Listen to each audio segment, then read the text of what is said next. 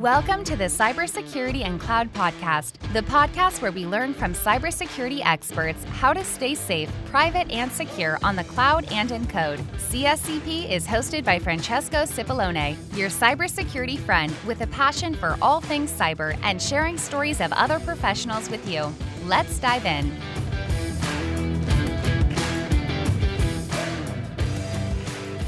Hello, everyone, and welcome back to the Cybersecurity and Cloud podcast. This is your host, Francesco, and today we have a long awaited friends. We've been chatting about doing this for a long time before COVID, and we finally, we finally here. So I'm, I'm happy to, to have with me Frank Kim, that is the curriculum director for the leadership course and also fellow uh, SANS um, cloud security professional. So Frank, thank you very much for coming on the show. Uh, why don't you tell your audience what you what's your background, what you how, how did you start uh, with SANS and general in cybersecurity, and then we can dive deeper. Yeah, awesome, Francesco. Hey, thanks a lot for having me. It's great to be here. Finally, great to be on the show. And uh, yeah, just in terms of uh, a little bit of background, you know, as you mentioned, you know, I'm with this currently with the SANS Institute. I've been teaching, writing courses with SANS for man, time goes by quick. It's been 15 years now. Wow. And I, you know, I'd always done stuff with SANS kind of on the side as I had other day jobs over the years, helping to build out different teams and different programs. Was the CISO here at SANS for a little bit. And as you mentioned, I currently lead our CISO leadership curriculum and our cloud security curriculum. You know, aside from the work that I do with SANS, you know, I also do some security consulting and also do some startup advisory and investing uh, work as well. So yeah, that's kind of my main areas of focus right now. Fantastic. And how did you, you know, in, in your first role in your first job, how did you decide to stumble across in, in cyber and security? What was your first experience with cyber? Oh yeah, yeah, good question. You know, I actually started my career as a developer a long time ago. Did way too much Java programming, wrote a bunch of arguably probably really horrendous code, and uh, you know, when I was a developer, I would you know find vulnerabilities not just in other people's code, but to be honest, in the code that I had written myself. There would be some you know issues that would arise. We would have some incidents. Somehow, right, I became one of the people or one of the the person that would have to respond to those incidents and fix the vulnerabilities and things like that. And uh, you know, just it, I think this is a kind of a common story for us in the security industry that naturally led me to getting more and more into security, doing a lot of uh, pen tests, application assessments, code reviews.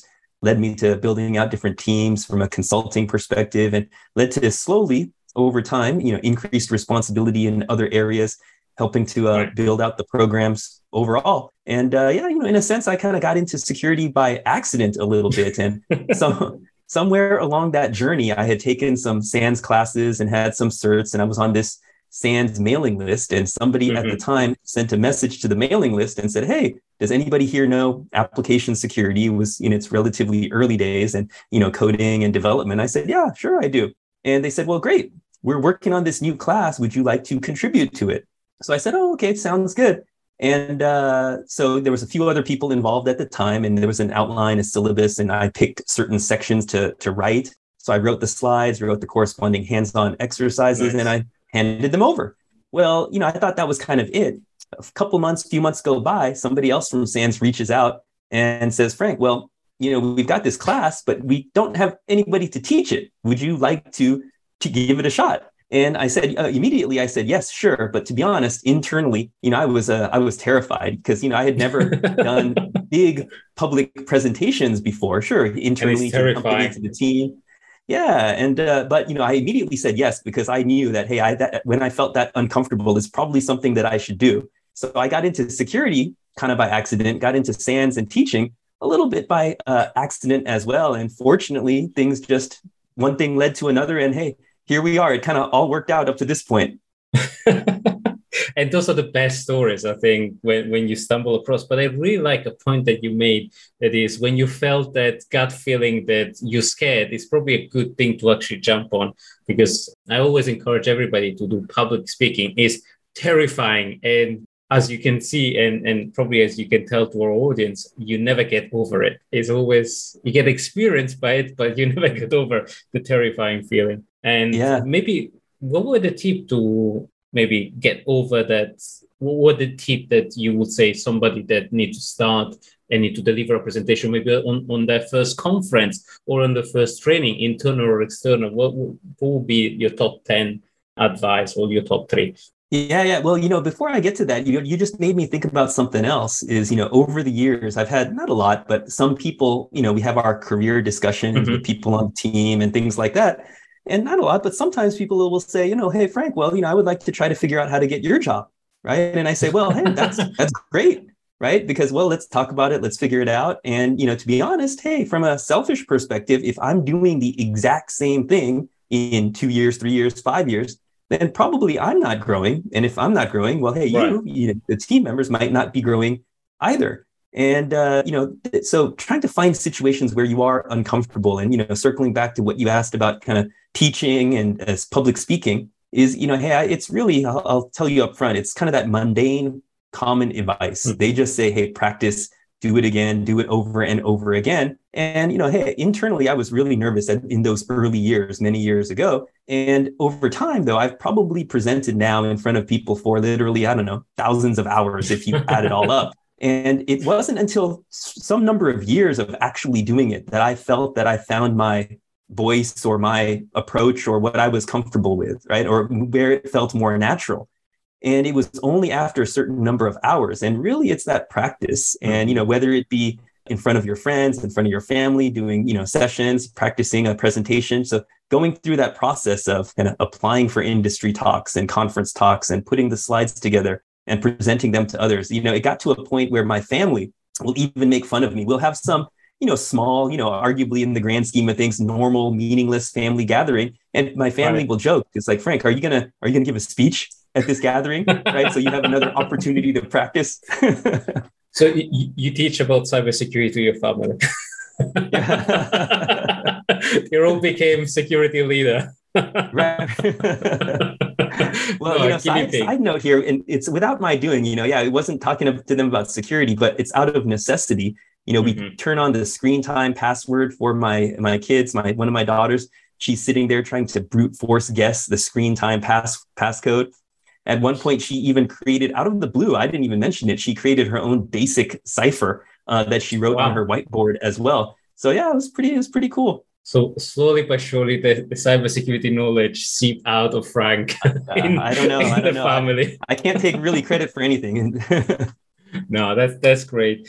And uh, we have a tradition on the, on the show that we try to, to, to look at the industry as a whole. So, w- what is your opinion on, on how is the industry changing? How are uh, the two words that you're teaching, application security and cloud security, is slowly converging and colliding?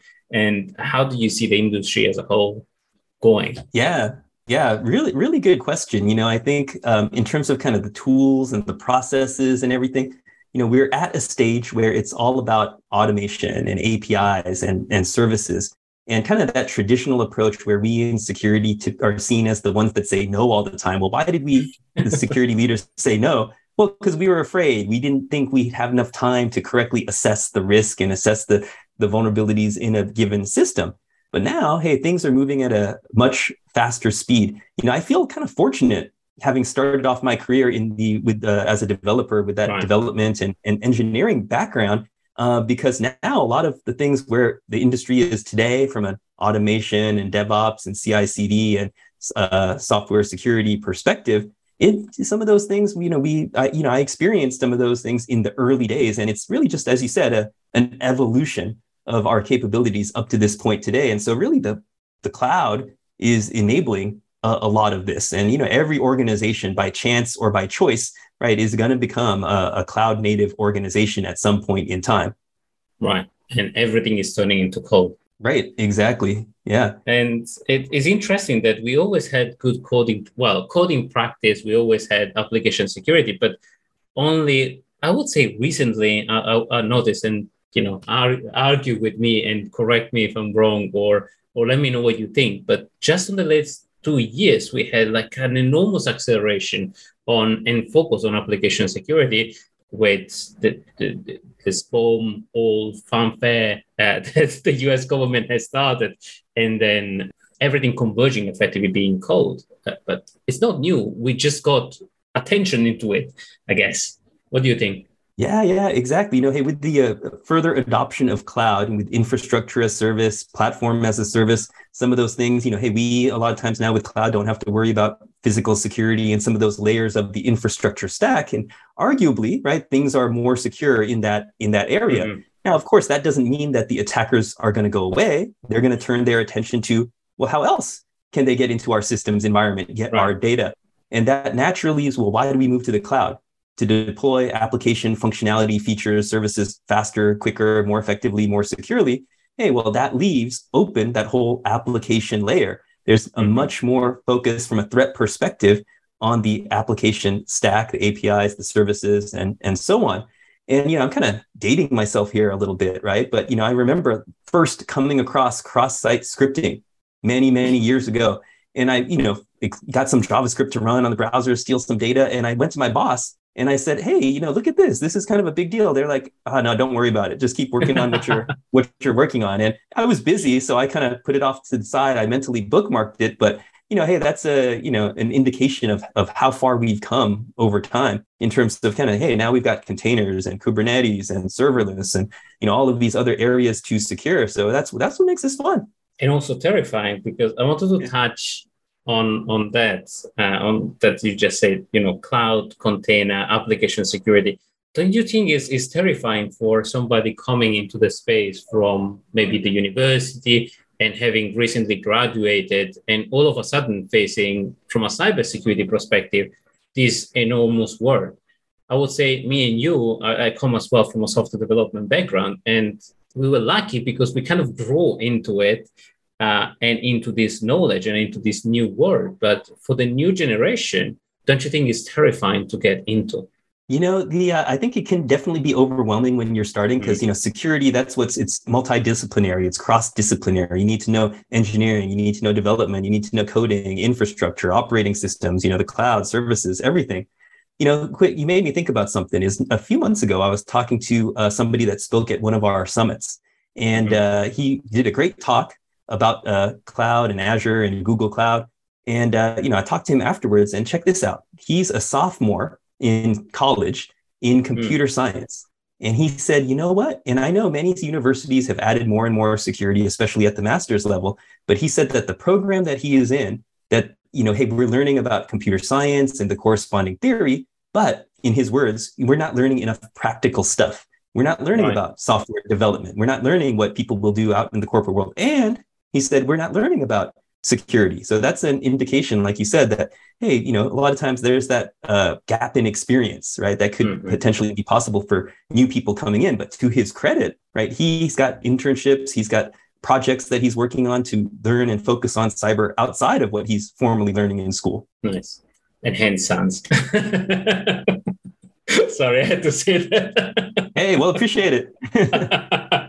no, but it's, it's a well recognized set of, of training and, and expertise. And um, otherwise, I wouldn't put it out there. And also, you guys put a lot of very good material out there. So, a lot of the leadership training, a lot of the leadership course, uh, including uh, some of the module are, are out there. So, I always respect an organization that is trying to, to do more for open knowledge and open security. So hence, hence why I'm happy to, to mention it. But tell me more about uh, your courses and, and the two kind of program work that you're leading. How do you see those evolving from the time that you started in uh, in SANS to to today? Yeah, well, you know, SANS overall has been around since 1989. It's been a long time. You know, I think I mentioned mm-hmm. I've been involved for not that long, but about 15 years now. And SANS has always been seen and hopefully still is as a place to go for deep technical training. You know, we also started the, the leadership curriculum. So not everybody um, that I talk to knows that in addition to our deep technical training, we also have training and multiple classes, a whole curriculum for CISOs and security leaders. I was talking to a, a friend, a colleague that's the CISO at a large Fortune 50 organization who's familiar with, you know, the various technical areas.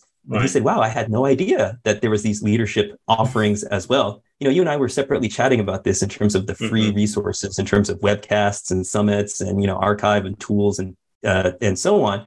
You know, one of the things that we try to give out, for example, is uh, we've got a uh, vulnerability management maturity model. It's in the form of a poster. kind of follows a process that we suggest that people might mm-hmm. follow to build a mature vulnerability management program but broken out into different areas of to, to think about in terms of hey what could you do uh, you know ideally as you are moving along that maturity continuum. And you know one common thread that i see both on the leadership side and the cloud side is that, that people are at different phases of their journey in terms of right. progressing as a leader within their organization within their career. And also people are progressing in their journey from a cloud security perspective. You know organizations are progressing in their journey to digital transformation right? Buzzwords here. But uh, you know and people are trying to figure that out along the way um, as well and you know most organizations have by again by chance or by choice they've become multi-cloud so now mm-hmm. security teams have to not just know one cloud not just know aws but a lot of times they need to know aws azure and gcp Right. usually there might be a primary, but you know, this is adding to the complexity that you talked about in terms of making sense of all that from a security team perspective.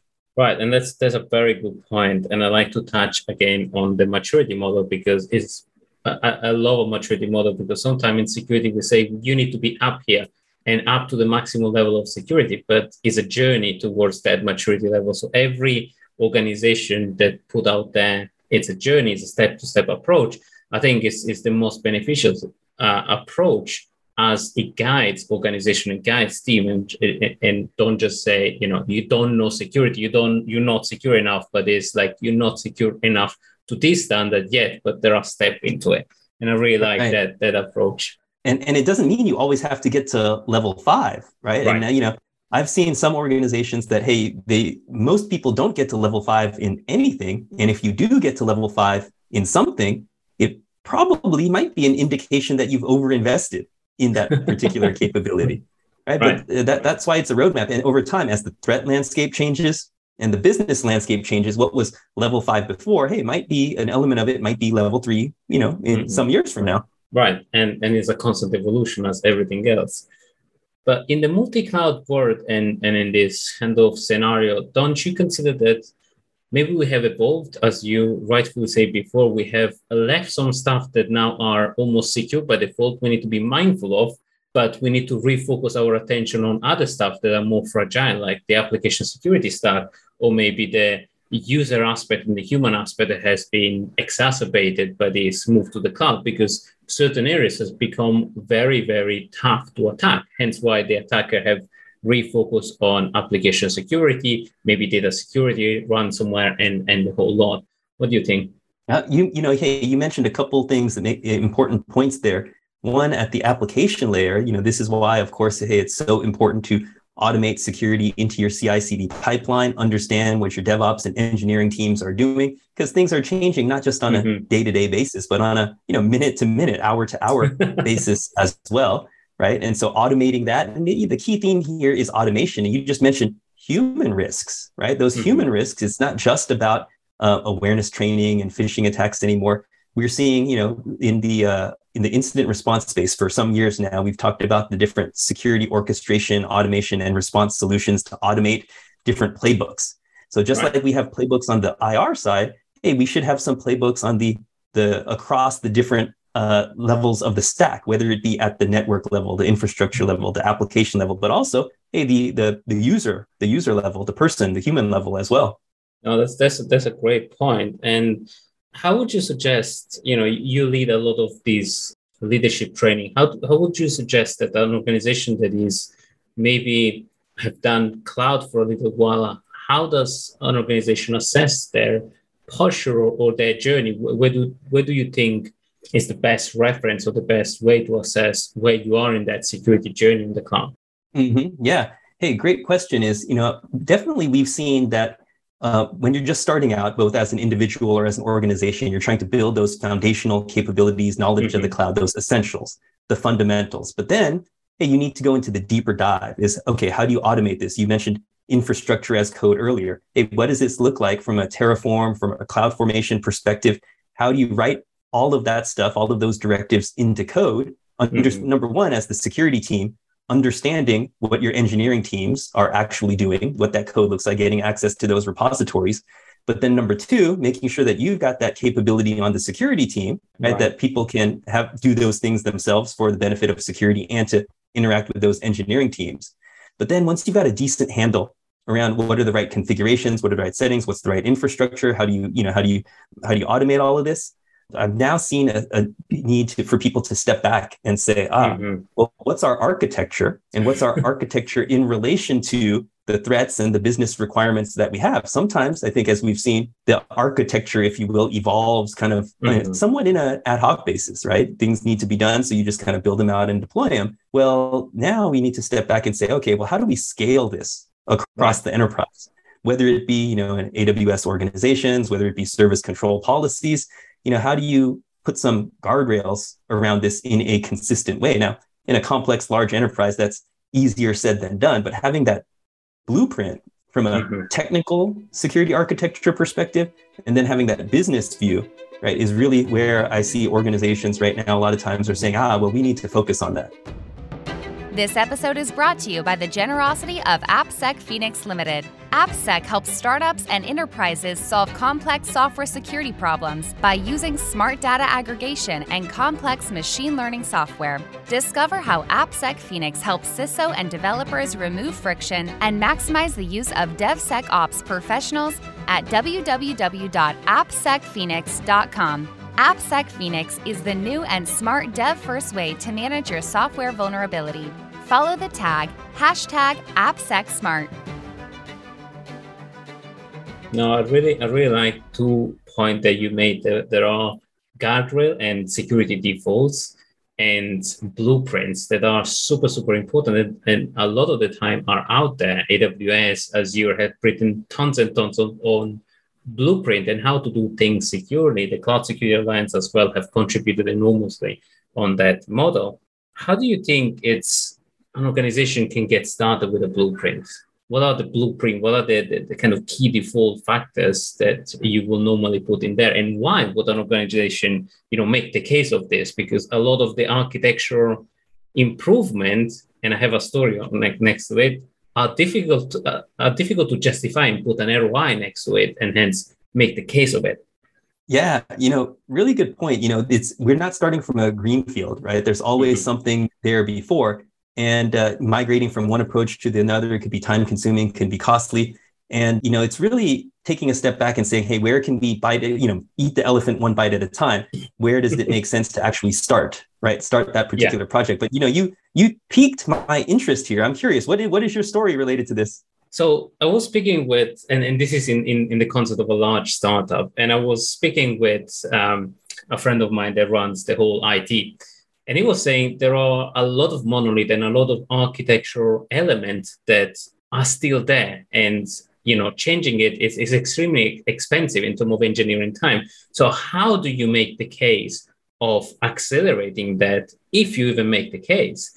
And sometimes is security blueprint where you can take that piece and maybe write a blueprint around it and saying this is how you do things securely. And then you say, if you want to do this over and over and over, we actually write the perfect way from an engineering perspective as building block on how to do things. And that was his way to actually propose an improvement that actually didn't generate an ROI, but generate a way in the future to save time from an engineering perspective with security defaults like blueprint, building blocks. And that was, I think, was a brilliant way to sell an architecture improvement that are very hard to sell into an organization like startups that is usually focused on feature, feature, features because they bring ROI to the organization. Mm-hmm. Hey, that's a that's a great example. You know, it, it's kind of highlighting the fact that everything is an evolution; it's a journey. Mm-hmm. We're not going to get to the ideal state architecture tomorrow. You know, it makes me think of uh, zero trust. Is arguably zero trust and zero trust principles are maybe the ideal or idyllic, idealistic version of what an architecture could should look like. But with mm-hmm. the cloud, the cloud services are helping us enable and implement various elements of zero trust. Now, the catch is from current state to future state, we're never going to get there immediately or maybe even 100%. But zero trust is kind of that technical technical roadmap for improving your security architecture. Right. But I have, and you know, with the Cloud Security Alliance, we we we, we published of recently the blueprint of zero trust because there is a lot of demystification and a lot of buzzwords right now from a marketing perspective around zero trust. And sadly enough, sometimes zero trust is dumped down as just network access or secure network access. Unfortunately, there is much, much more to it than that. But what has been the driver behind zero trust, do you think? What do you think is the driver, especially of recent? You know, for me, kind of thinking about it from a leadership or CISO perspective, it's trying to get a handle around some common way of thinking about the complexity that's mm-hmm. within our under our umbrella within our program it's there's all of these different elements here and there was never necessarily a unifying theme or approach you know we talk about the applications and the network and the infrastructure the yeah and so on but and the, and the data and zero trust gives us some principles it's kind of like mm-hmm. the, the core values if you will um, and this is why, you know, as you said, if you've got a vendor that comes to you and says, "Well, hey, if you buy our thing, you'll have zero trust, or we'll implement zero trust," we, right? We know that's you should walk away from that vendor probably. So um, question the sanity. right. yeah, exactly. But just having that mental model around some of those kind of core values from a, mm-hmm. from that perspective, I think is what's what's useful in terms of driving the future direction. Right. And if if I were a CISO, you know, and I have on the plates, you know, the candy shop of do I do zero trust or do I do good security practice or do I do, you know, maybe reduce my vulnerability landscape around software security, uh, cloud security.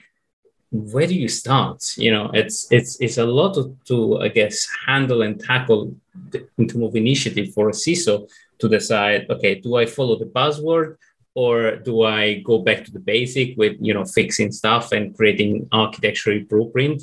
What do you think? How do, does a CISO you know demonstrate leadership to his board and say you know this is important this is less important this is a buzzword this is not a buzzword because unfortunately the, the boards right now are being hit by zero trust everything and is it's kind of a no-brainer sell from a CISO but does that actually solve the real basic yeah, you know, and you know, and I don't think that they're necessarily mutually exclusive, right? When you've got your blueprint, right. your architecture, you're implementing, you know, various zero trust approaches and principles. But you mentioned the key thing is that we right now we're kind of talking from a with a technical slant, right? In my board presentations and board meetings, executive meetings, I don't think I've ever mentioned the words zero trust, right? That's probably right. not something that I will mention to the board, right? And the other way that I like to think about it as a program as a whole is that there are different things that we do every day that keep the lights on, keep the mm-hmm. wheels on the bus going, all the operational activities that we have to do um, to maintain, you know, our current security posture. But you know, if you're doing only 100% of those keep the lights on activities, well, I would argue then from a security and a leadership perspective, you're not doing the right thing for the organization. You need to step back and say, well, what are the 20%, let's say, activities that are seen as the transform the business activities that are aligned with your key initiatives, that are aligned with the next big projects that are that meet your strategic objectives. And it's those that you want to highlight and show how that's important. Now, it's at a high level, it's easy to say, well, we're securing the cloud to support digital transformation, but we need to get a little bit finer grained and say, well, is this supporting our our revenue generating website? Is this mm-hmm. because of availability? Is this because uh, it's supporting our uh, main member portal? Whatever it might be, right? We've got to make those simple connections to the actual crown jewels themselves. I really like I really like that approach. I really like how you focus on refocus the activity on business value and protecting the crown jewel and business value but how do you get that data? Because a, a, a lot of that information is usually contextual. And one of the issues that they see consistently is, you know, the lack of contextualization around vulnerability. Usually there is a lot of talk about millions of vulnerability across the space, but it's, it's, it's more of a talk about volumetrics rather than intelligence activity around what are really the problem to solve and then how do we drive both resolution of problem, like let's solve the problem in itself, and then how can we avoid that with architectural changes that enable us to get to the future? What do you think? How do you, how do we enable the organization to get to that stage to a more contextual view and risk view on problem and vulnerability across the board? Yeah, yeah. Hey, you know, you're right that it's really hard. You know, hey, we mentioned that we started our careers as technical people And mm-hmm. when I mm-hmm. was a, you know, early in my career, I was hands down, heads on keyboard, hands on keyboard, looking at my screen. I had no idea what was going on around me, to be honest. you know, and as a technical person, you know, moving through the organization, what I see other technical people too is that, hey, we a lot of times we don't understand how the business works. Now, hey, it's not just about hey, make more money, but and you know, if if I were to if you were to be dropped in a new Fortune 100 organization and in charge of security, right? What's the first thing that you would do? You know, you're going to be inundated with this mountain of PII, uh, PCI related information, other regulatory requirements, this mountain of systems and data. And the question is, well, what do you do? What do you do first? What mm-hmm. do you, mm-hmm. what's most important? And I think that's where a lot of security leaders, we get overwhelmed. And even moving right. to the cloud, we get overwhelmed with configuration, settings, services, what, how do we use these various solutions? But we also need to spend that 20% of time that I mentioned stepping back and trying to understand the business is unfortunately a lot of technical folks you know hey myself is uh, included there's times where we didn't understand the business right? And it's not it, so you got to constantly be on the search to figure out what is most important to the organization. Is it uptime? Is it availability? Is it the secrecy of the vendor requirements? Is it the right. um, the drug formula? Whatever is the most important then that's where you want to start to focus your attention. And then to your point finally circling back to the vulnerabilities that's how you prioritize what you do from a vulnerability management perspective. I've been in organizations where we've had millions, millions of open vulnerabilities. We could never fix them all, but we had to chip away and prioritize at what was the most important. Right. And there is a lot of buzz and a lot of talk about, you know, prioritization right now because the vulnerability are just getting exponentially higher and higher. Not that they weren't there, but they were there before. I think we, we, we're surfacing them a bit more. But the challenge of is that we're surfacing without context, without awareness, without that business lens that enable us to focus on the one that are actually important. And always, I'm, I'm sometimes controversial that says, I don't want to solve all the vulnerability. I just want to solve the 1% of vulnerability is going to get organization hacked. Yeah. Hey, I agree with that. Uh, you know, I, I agree with that direction. And you know, in, in in a prior life, you know, I've even done something as simple as, hey, we all know the CVSS score but even done something simple as a ranking from one to 10 is this finance, this is HR, this is, you know, mm-hmm. the consumer facing app. And then based on what we think we understand from conversations with business leaders is we give them a rank 10, 7, 5, and so on. And just adding that to the calculation of the CVSS score helped us start a basic reprioritization. Yeah, and, and it's a business focused reprioritization that I really like. So is that part of the vulnerability management uh, maturity model, or is that the business evolution of it? no, hey, it is. It is part of that because you know the process that we talked about is well, hey, you got to mm-hmm. prepare, you've got to identify the scanning part, you know, which I think arguably is the easiest. You've got to analyze, communicate, and treat, right? So the analyze part is related to the prioritization mm-hmm. that we're talking about. So that's a big component of it. Exactly. Right. And then on the other on the other layer that maybe is the one that is less talked about is how do we in in, in this transformation period where teams and, and dev teams are, are very independent, how do we make the case that each one is responsible of its own unit of compliance, unit of security, rather than saying, okay, vulnerability management is a problem for security rather than our problem? How do we how do we transform? How do we help organization moving towards that shift that enable a very scalable application security, cloud security, vulnerability management problem. Yeah, you know, I just mentioned uh, communicate, communicating about mm-hmm. vulnerabilities just in passing. And I think to me in security, um, there's two really hard jobs. Is one, you know, heading up the SOC. That's a hard job because there's always something going on. There's always issues arising. And then two, vulnerability management is really hard because mm-hmm. hey, the head of vulnerability management has to wrangle so many cats within the organization. You're talking about how do you how do you start to move a cat in a certain direction? Well, the cat's going to want to go where the cat wants to go, and uh, part of it is the communication. So it's not one simple thing, one single thing. It's the metrics, the data, comparing. Right? How's the vulnerability escape rate? How's the vulnerability percent detected? What phase it's detected in which parts of the pipeline? Comparing that to peer organizations. Right? Is it within threshold? Are you meeting your SLAs from a patching perspective, what's the corresponding risk that's associated with that particular severity of vulnerability. So I think a communication is a part of it, but then including them in the process. For years now in the industry, we've been talking about gates versus guardrails. right? Mm-hmm. We want to we want to favor, we want to prefer the gates instead of us in security going and saying, "Hey, you must switch to this more secure thing." We say, "Hey, here are the outcomes we're trying to achieve." Right? Outcome of certain SLA, certain vulnerabilities, certain capabilities, output encoding, whatever it might be.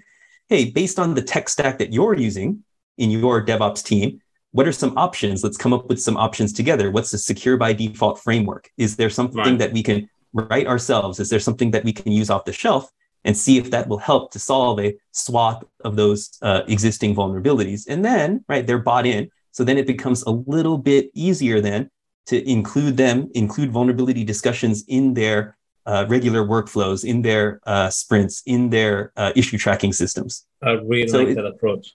I think that that's that's profoundly that's profound and significant approach on organizational complexity is traditionally what's was dragging was blocking a lot of these initiatives and enabling organization to actually own fundamentally their own vulnerability and making instead of making it a security problem security being an enabler and a champion in in solving their business problem and their business security problem into modern way that you know all of a sudden resolve tons of vulnerability or like if you have tons of the, the, the very old cross-site scripting or other input validation issues hey there is an OWASP library for that and 10 teams can adopt their library and you know maybe not solve all the problem but cut by 90% the xss problem and things like that. And i think that's that's a very profound way that organization can change their attitude. But what have you seen from a leader perspective as the best practice or, or the single advice or, or, the single methodology of advice on, on changing the dials, on helping organization get more, maybe teams, more ownership of these problems instead of security is the one that go and fix stuff. Yeah.